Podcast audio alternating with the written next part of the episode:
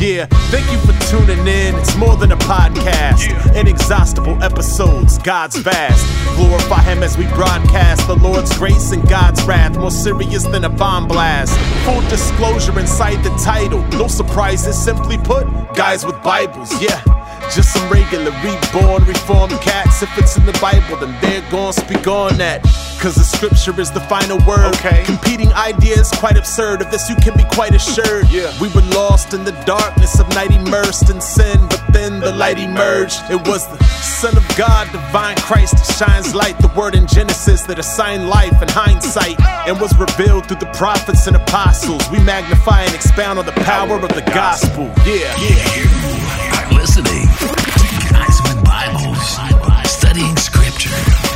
discussing doctrine, glorifying God, with your hosts, Sean, Scott, and Lee. Hey, what's up, everybody? This is Guys with Bibles. I'm Scott, And I'm Lee. and today we're going to be missing one of our hosts, Sean. Unfortunately, I think he is not feeling well, um, so we will be going on without him. Yeah, it's that COVID. no, uh, no, Oh yeah, Just a migraine, people. Don't worry. just a migraine. All good. Um, so I hope everyone's staying safe. Hope everyone is enjoying their time together with their families and their social distancing. So, and we we thank all you essential workers out there, especially you know. yeah. Did you see what Trump said today? In his well, he got out there and he said, "Well, I noticed that we have made bars and liquor stores and everything else now essential um, to open up and run, but we have not made um, uh, religious gathering Oh, uh, okay. I read essential. that. And he got out there and he goes, "Look, they're now back on. You will start today, and if the governors have a problem with it, I'll override the governors. Nice. They can come talk to me." I was like, "Dang, this guy's got some cannons. Yep. I like this." But yeah, so he dropped some heat today, and I thought it was really cool, which was really neat. Um, really enjoyed watching him on that. But um, yeah, so it's been a It while. is so- essential, and we didn't need the government to the, to say it, but it definitely helps when they do say it. Yeah, and it, and it's actually nice to see a, a man in that position telling the public and its citizens, "Hey, this is important. Right. We do need this. Why are we neglecting it? And we need to turn our focus back to this." And I really enjoyed it. I was like, "Wow, that is actually stand up." I don't care if you have your weird what's what's her name as uh Paula White, Paula White. That's it. everywhere she Oh. walks is holy ground. and- Oh goodness, don't even get me started. Oh, I've tried to rid her out of my mind. Don't worry, she'll, she'll get enough plastic surgeries that if you see a picture of her, you won't even recognize her anyway.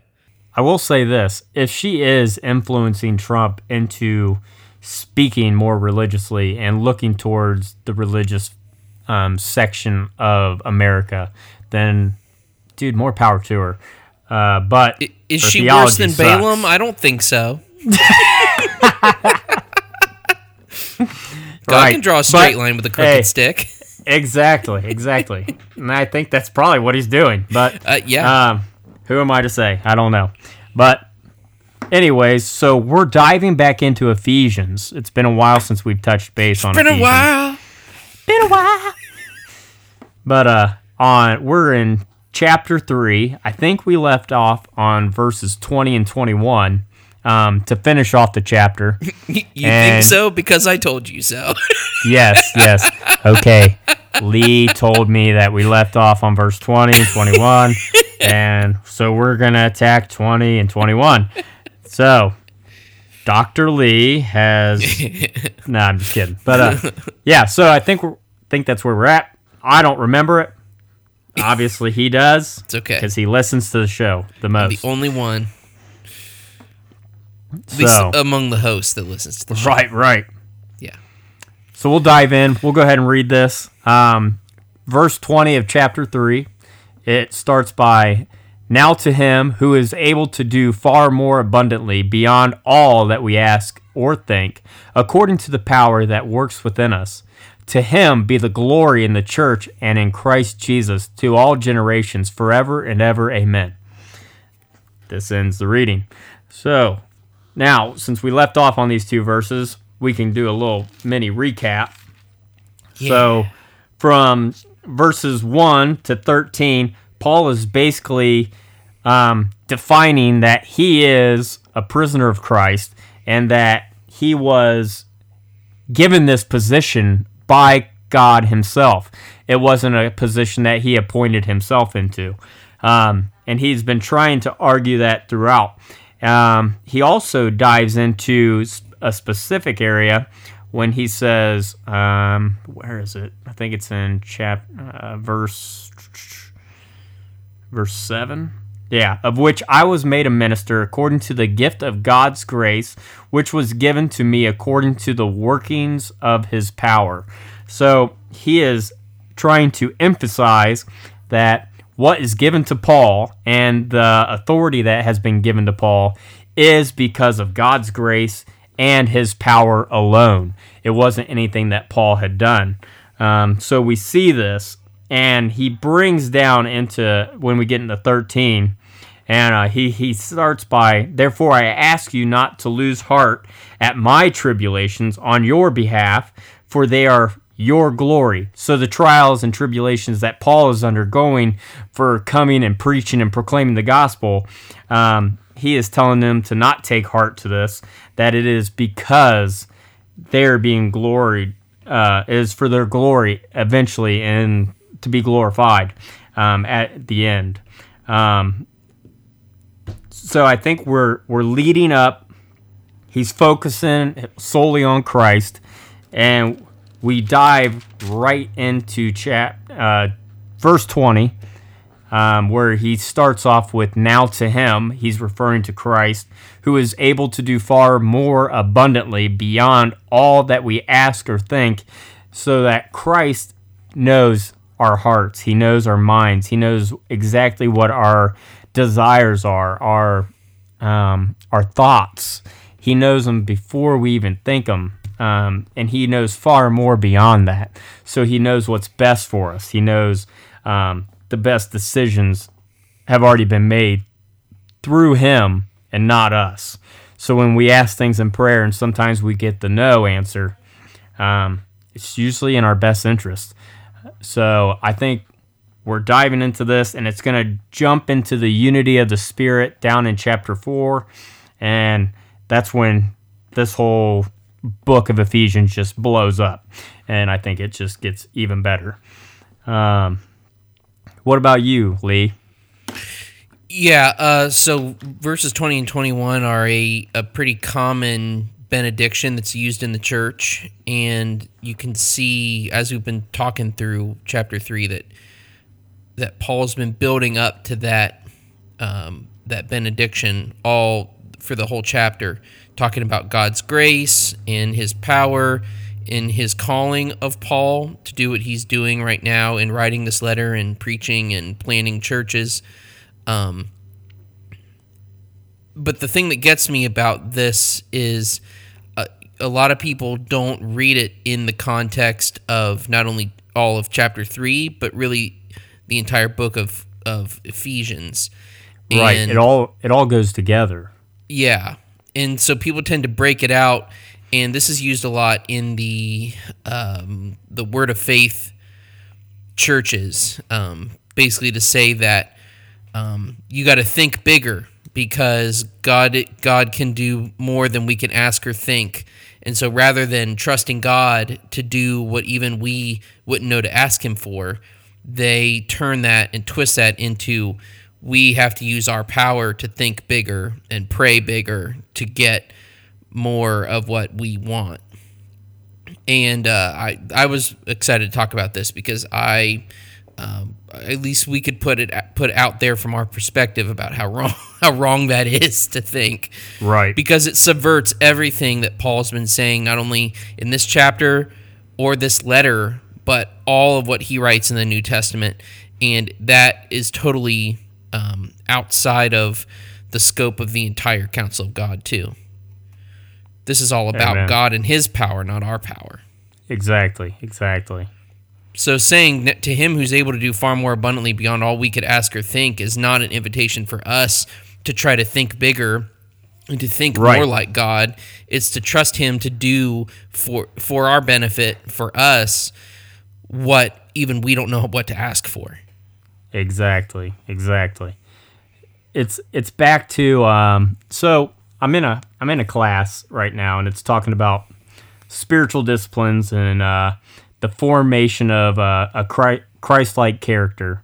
Um and a lot of our spiritual disciplines like Bible reading, our prayer time um can end up being focused as um, like a self-help remedy or like um uh kind of why am I having a Like brain like fart you're here? like you're benefiting you're benefiting yourself. Like this is how I better yes, myself. Yes, this is how I better myself. This is how I become a better Christian Or by doing these enlightenment, things. but with, like, a Christian exactly. I'm. I'm becoming more holy by reading my Bible more. I'm becoming more holy if I pray more. I'm becoming more holy if I if I disciple people more or teach certain topics or whatever. Um, but spiritual disciplines can also be a hindrance to our growth if they are a self help because God doesn't want you to correct yourself. God is the one that's going to do the correcting.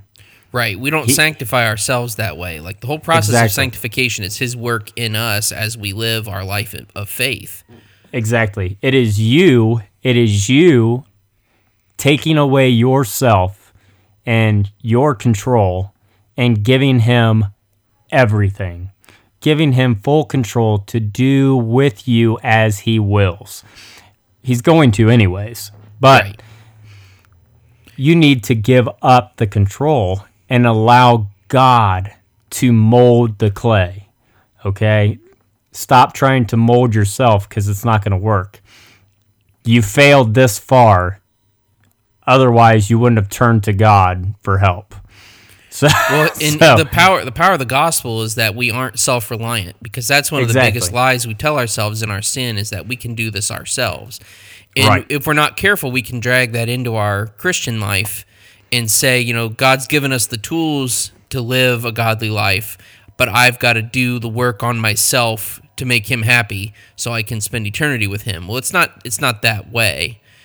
Uh, Right. Yes, we must be obedient. We're called to be obedient, but the power to be obedient doesn't come from us or from gritting our teeth or pulling ourselves up by our own bootstraps.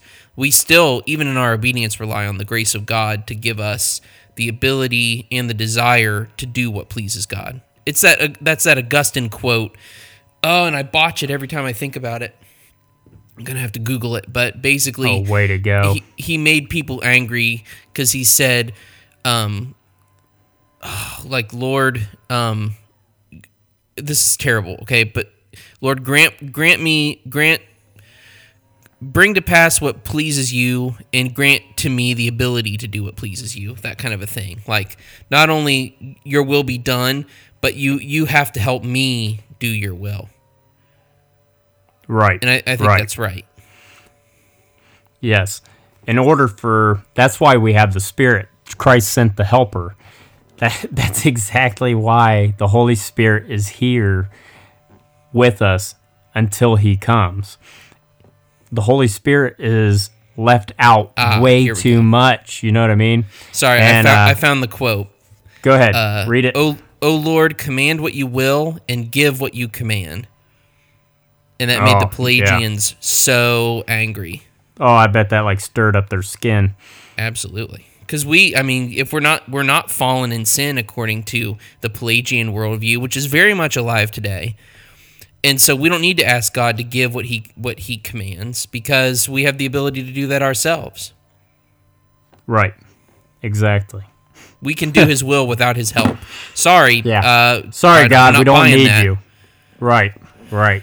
Eh, I think that's a load of crap. Yeah. But anyways, yes, I agree. I agree that we cannot do the will of God without his help. And if if we say we are doing it without his help, then we are totally it's become a man-centered theology. Well, and and if we if we think that we can do it ourselves, um, we're we're also denying the Trinitarian aspect of our salvation and our sanctification, because and the as- dei- and our deity. We're we're completely taking him out. We're well, we're better off without you because we can do this ourselves. right, we we become our own deity if we believe that way.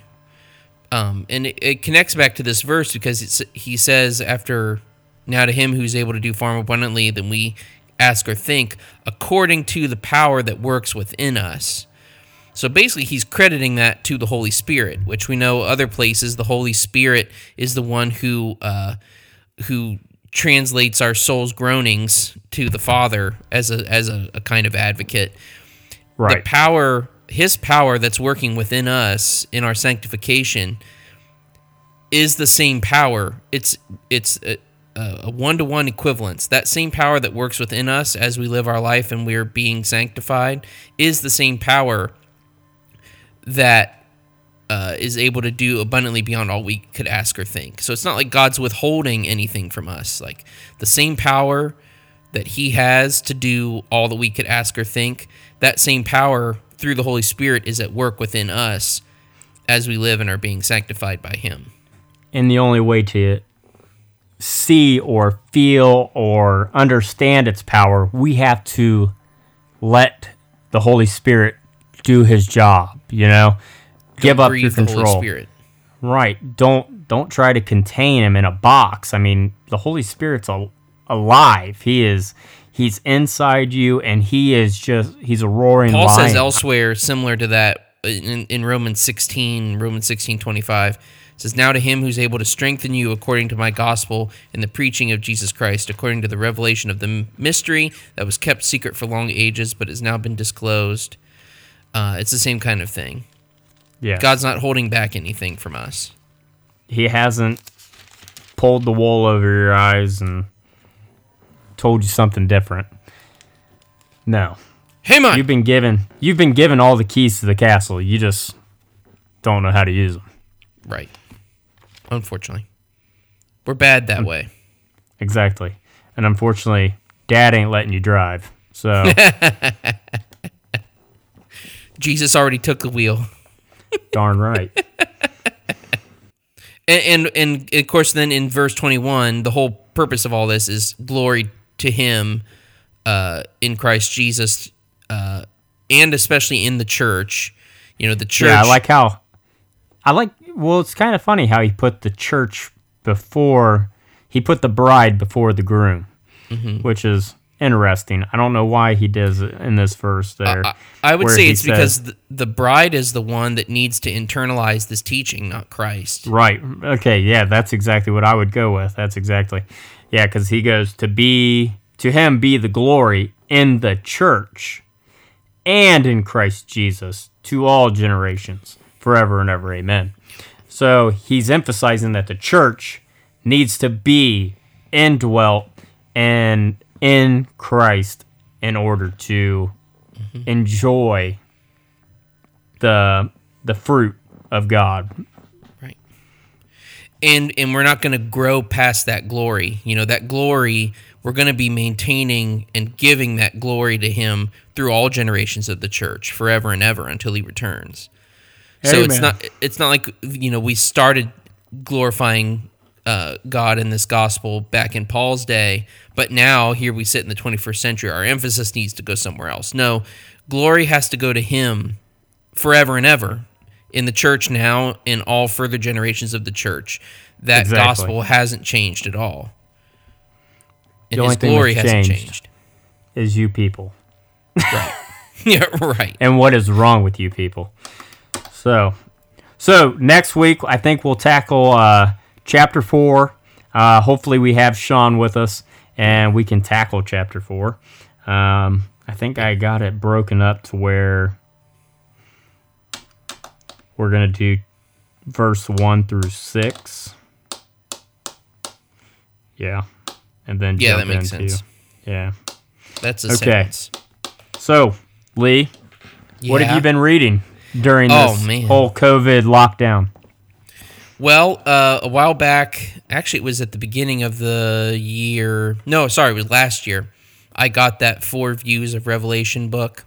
And I realized that of all the millennial, all three millennial views that there are, I really didn't know anything about postmillennialism. So I've been reading more. I actually bought a book also about amillennialism, which is the position that I currently hold in a rather sloppy fashion. But I've been trying to educate myself about what really postmillennialism says, because I've Right. been. That's kind of the one aspect of of my theology that I haven't really deeply considered. So I'm trying to take, and and it's kind of fitting that it happens in the middle of a pandemic. Like I'm not just thinking about the last things just because we're in the middle of, of this pandemic, but it's a good enough time as any to start reading some of these big books about about the last the last times. Um, aside from that, I'm also continuing to read The Mystery of Christ, His Covenant and Kingdom by Sam Renihan. And then I just recently picked up, and I'm really excited about this. This came, actually, just got to me this week from 1517. Martin Luther's commentary on Paul's epistle to the Galatians from 1535. Oh man, I love that epistle. See, I got that. I have his commentary to Galatians, and it's uh seventeen. When was this printed? Uh, So this one's interesting because this is a recent translation done by Geraldo uh, Camacho. So he translated it from the Latin directly into, but I think he also did a Spanish translation at the same time. the one I have is from 1833. Okay. What I've enjoyed, I've only just started this uh, just a little bit. I'm I'm about maybe 50 pages in, but uh, what I've enjoyed not only is the kind of contemporary English that he translated it into, but also he did kind of what the NASB does with uh, uh, Old Testament references in the New Testament. But there there have been omissions from this in the various printings that have happened over the years, and he's including uh, what was in the 1535, but uh, parts that were omitted later, he's he's got in this text, but in italics, so we can kind of see like what parts had dropped out over time. Some parts they dropped out uh, at one point to not uh, anger followers of Ulrich Zwingli and other things, uh, just to like shorten the material because it's a rather thick book. So it's just kind of it's kind of cool to see not only like obviously what he wrote about Galatians in contemporary English, but then also to see kind of the the textual critical angle uh, on the manuscript history of that of that book. Arguably, probably one of his f- most famous books. Obviously, aside Yeah. from like the bondage of the will. I definitely love love his take on Galatians. Um, probably He's so Probably one of my It's awesome. favorite. Oh man, he hits like a rock. And uh, yeah, my the one I have is it's from 1833, and I've read it probably three or four times now, and I've used it in a Galatian study um, that we were doing during class. But yeah, I mean it's a great book. I highly suggest going to um, Banner of Truth, picking it up, checking it out. Also, to go off your uh, eschatology kick that you're going through, um, for amillennialism, um, definitely check out. It's called Kim Riddlebarger. A case for amillennialism. Yes, a case Yep. for amillennialism, I understanding the end of times. Um, it's very good. He's so- they're solid. They're very good. And then um, if you are, look, I'm a post millennial, and if you want to argue eschatology, I'm probably gonna wreck you. but um, because you probably have no understanding of your eschatology. I'm gonna be prideful in that mix, but yes, that is that's probably what's gonna happen. And I Um, will s- if I will say people people should just go ahead and read what postmillennialists say because guaranteed you're not gonna you're not gonna know what they really talk about unless you hear it from them. Exactly. Because I had I had so many red herrings uh, in mind before I started reading into it, and so I feel like I understand it. I don't understand it completely, but uh, but I definitely have a better view of how postmillennial uh, people view, uh, especially uh, Revelation 20, but uh, just how far reaching that eschatology is into the rest of the Bible is pretty compelling. Uh, Yeah, and then I have it- I have one more book too, by the way. Oh, what what what'd you get? So? I over the last couple years I had put some uh, some hints out on Facebook that people, you know, if they wanted to, to buy me for either Christmas or my birthday, which is in January, the Reformation worship book, Liturgies from the Past Oh for yeah, the Present. yeah, yeah. Nobody ever did it, and you know, fine, whatever. So I uh, I cashed in some of my uh, credit card points and went ahead and bought it for myself on Amazon. Oh, yeah. So that's it- like it- a fifty dollar book. Yeah. So it arrived the same day that I got the uh, um, Luther commentary from 1517. So it's been, it's been, uh, I've just been buried in books right now, which is great. Oh yeah, that's usually my life. It's buried in books. My wife goes, I don't even know what to say. but if you're if you are diving into eschatology, I will put out there um, different people that I find that are the best to um, articulate the eschatology rather than you just read it out of a book, uh, of like a school book. Um, if you are into premillennialism, um, which is the oldest of the eschatologies, and it, it if you get the book, it's called it's by Robert Franklin. Um, it's called Rediscovered Early Church Premillennialism Teachings of the Early Church Fathers on Prophecy. He is probably the best, I would say, hands down, at teaching premillennialism because he doesn't get tossed to and fro um, between pre mill and ah mill and into some post mill. Like a lot of people I've read, they're wishy washy. They're in every camp and they don't understand what they're talking about half the time, which drives me nuts. I don't like Now, people who double he- dip. He's what you would call historic pre-mill, not dispensational Yes. pre-mill. Okay. Yes. And if you were going to get a dispensational pre mill, I would highly suggest Charles C. Ryrie. Um, it he's probably one of the best. It was around his time. Um, he has a book out, and it's literally called Dispensationalism, and it's almost like dispensationalism for dummies. And you can literally go through it, see what they're going through, what they're talking about, the verses, um, the progress of their dogma. Um, What's literal and what's not literal? Yes, yes. The hermeneutics of dispensationalism, um, all kinds It's of stuff. very reliant on hermeneutics. yes, it is. And if you look through a dispensational worldview, or a lens, I should say, of the Bible, then you have to look at every part of the Bible in a dispensational view. You cannot, you can't take that away at any part of Scripture, and that's what really holds dispensational down, um, and definitely is more of a a hindrance than it is a help. Um, so yeah, so amillennial, get Kim Riddlebarger, um, Charles Ryrie for dispensationalism, and if you want premillennial for historic premillennial premillennials, um, definitely check out Robert Franklin. Um, if you are interested in postmillennial eschatology, I highly suggest. Hi, I can't emphasize this. I think this book costs like nine ninety nine. Um, it's by Kenneth Kenneth L. Gentry Jr. and it's called "The Truth About Postmillennialism." And I'm not saying that this guy is the guy to go to. He's the guy to go to. He's an uh, excellent communicator.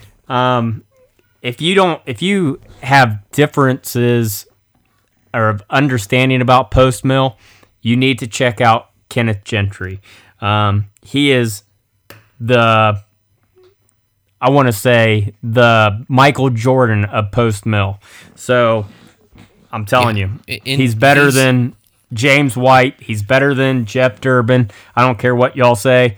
Those guys really don't understand post millennial theology uh, eschatology, they they bounce around between camps, which is it's very easy, um, but You have to know where you're where you're looking. Well, and, and Doug Doug Wilson is also post mill, and he's pretty solidly post mill, but uh, people dislike him for a lot of other reasons that they would not uh, probably wouldn't listen to him on on that topic if they dislike him for something else already. So Right. Ken Gentry I- already kind of has a has a clean slate, so to speak. He's like the post millennial guy, so.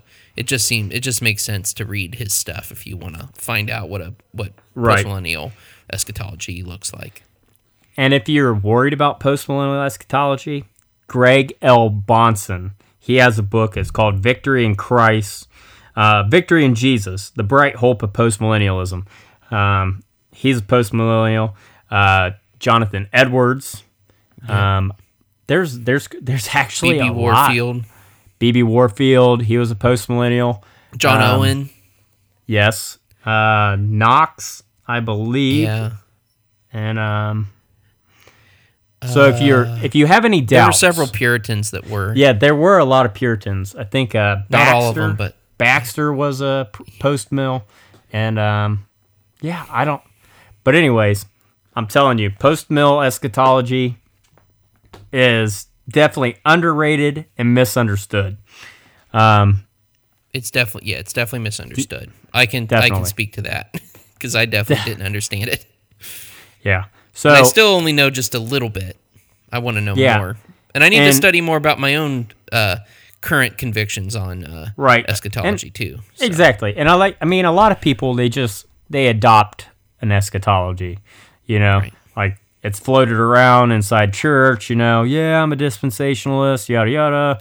And then you're kind of like, well, okay. Well, if I agree with these people, you know, we all go to church together, then I must be a dispensationalist. And it just Mm-hmm. it just gets adopted. And then when you're asked about the eschatology, you have no answer because Right. you're like, well, yeah, the end is gonna end how it's gonna end. Okay, you literally told me you Well, haven't and- studied anything. right. Well, and you know, kind of dispensationalism can go out the door uh, if you become convicted of uh, covenant theology. So before even studying eschatology, if if you're already into covenant theology, then dispensational premillennialism is already out the door for you because you don't see you don't see the the work of God playing out in the way that the dispensationalists say. So Exactly. that's why a lot of people who are uh, covenantal um, in their in their theology, the way that we are, if you're subscribed to the 1689, uh, then then you are already uh, covenantal minded. So then you're, Right. you're down to either amillennialism or postmillennialism for your uh, eschatology Literally, or or some, some are historical pre-mill, uh, but definitely you you you the dispensational aspect is out the window for you already before. oh you yeah, look you, at you can't you can't even claim to be dispensational and covenantal because the two cannot coexist together. Right. it's you can't you can't fuse an ox and a horse together. so it's just it's just not gonna it's just not gonna work out well. So But Yeah, uh, and this is this is stuff like in theology that I find really fascinating, and that's exactly. it's it's a good thing to study. It's not it's not a waste of time. And this is kind of the stuff that people talk about, like oh, eschatology doesn't matter, you know, all this stuff. Like actually, it it does, and it'll be part and parcel of your broader uh, of your broader theology. Um, Exactly. So, and of course, there are people that say theology doesn't matter either, but I yeah. certainly well, contend that that's a does matter. theology, obviously. Yeah. If you say As soon as you say matter. Jesus is Lord, you're doing theology. Exactly. Which is interesting. So here here's my whole cut of the pie when I hear about eschatology being non important. I'm one of those what is what do I always hear? I'm uh Pan millennialist, everything will pan, pan out in the end. millennialist, however it pans out in the end. Yes, well, okay. Here's the here's the thing. You can't have a firm understanding of the Bible if you don't understand how it ends. And you can't have a firm understanding of the Bible if you don't know its beginning. Which why do we hammer the beginning so much? Because we need to understand the beginning, the fall, everything that happens to set a course for the end.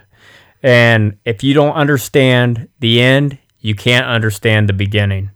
And it's vice versa. So everything else in the middle is meaningless if you don't understand either or. You have to understand the Bible as a whole.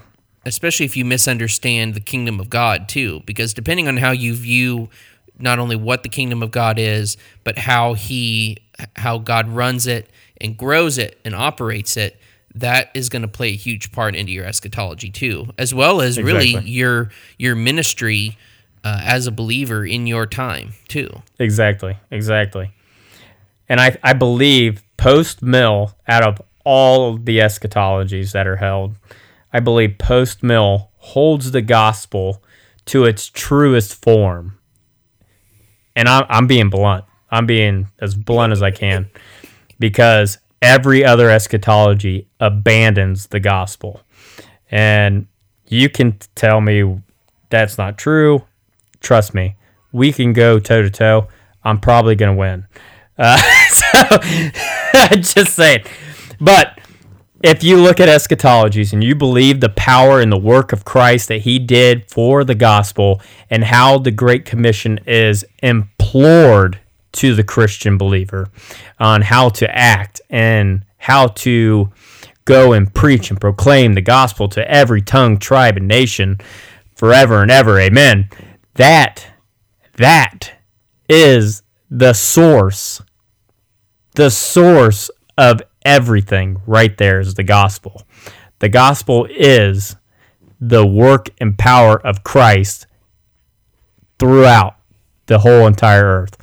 And once we abandon the gospel, well, then who cares how it ends, you know?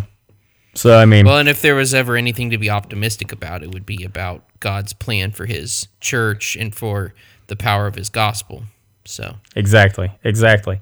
And Paul be- you can be emphasizes the power of the gospel. anything else, but you have to Exactly. believe that, that God's going to bless the preaching of His word and the the spread of the gospel. Exactly. And I'm I'm telling you, I, I highly implore all of you guys to dive into eschatology, read up on a few of them, let it tickle tickle your tummy, you know? Throw some in, see if it tastes good and just kind of wrestle with it for a while. Um, dive into it. Look up for some good teachers, good solid teachers on eschatology. You can find them. They're out there. Some of them are not well known, publicly eyed names like John MacArthur, who's known for his dispensational belief, R.C. Sproul for his amill. You know, you have your premillennial. Um, actually, to be honest, I don't really know Sam Storms TV is, an, is a Sam Storms. millennial. Yeah, yeah. So check those guys out. Um, I'll try to link guys- to those books in Yeah. the notes too. Okay, cool. Um, but other than that, uh, I've been reading a book by Thomas Watson, and it's on the doctrine of repentance. Short little book, not a big book, and it's probably like sixty pages. Um, little How big's the print though? huge, huge. I wish I could do a Donald Trump. It's huge, huge. That bread in But, that um, book is so huge. Yeah. And dude, I'm telling you what, Thomas Watson, he's bomb. he's cut dude, he's cutthroat. The dude is calling out what is true repentance and what is false repentance. And dude, I can remember times in my early Christian walk where I had the false repentance Oh sure. where I was like, oh, I was like, wow, no kidding, this is crazy. I was like, man, I thought I was actually being very repentant, and obviously, I'm having not some so self reflection, and I'm like, wow, maybe I wasn't. Maybe that was really self centered of me, and uh, um, I was really focused on how to self improve myself, which is what we talked about earlier on in the episode Right. and it just really dawned on me. I'm like, wow, look look how far God has brought brought me from where he rescued me from my Egypt. He took me out of my Egypt and now he's totally taken me through the wilderness. And I've been bumped, beat up, and stuck in sandstorms this whole trip. But I mean, he has sustained me this whole entire time. And now I'm able to look back on my journey and go, wow, that was rough. Whew. You know, like, I'm glad God bonked me on the head with some theology, you know, and straightened me out finally. But Well, and, and one of the I think one of the great strengths of the Puritans is is that they they were I think uniquely able to say hard things like that and then deliver uh, in a, a compelling way the grace of God um, in the next instance, so that Yeah. it doesn't become a uh, like you said a self help project like you know gonna we're gonna hit you with the law here and show where you fall short and then show you the grace that uh, that is yours in Christ so that repentance doesn't become an act of acquiring God's love or his grace but it's a reflection of the fact that we have his his grace and that Exactly. he's calling us to a closer relationship and uh, deeper sanctification the Yeah. the Puritans were great at at balancing those out yeah. in a very And I- loving and pastoral way. They I don't get the highly credit for that recommend. they really should. And they, yeah, they should. And I really like the ones who hit me with the gloves off, you know, where I'm sitting in the chair and I'm having to sit back and go, wow, and really reconcile with myself and go, wow, this is, he's talking to you. Like, he's talking directly to you. Like, John Owen's This guy- of Sin does that too. Oh, oh, I love that one. But he's really difficult to read.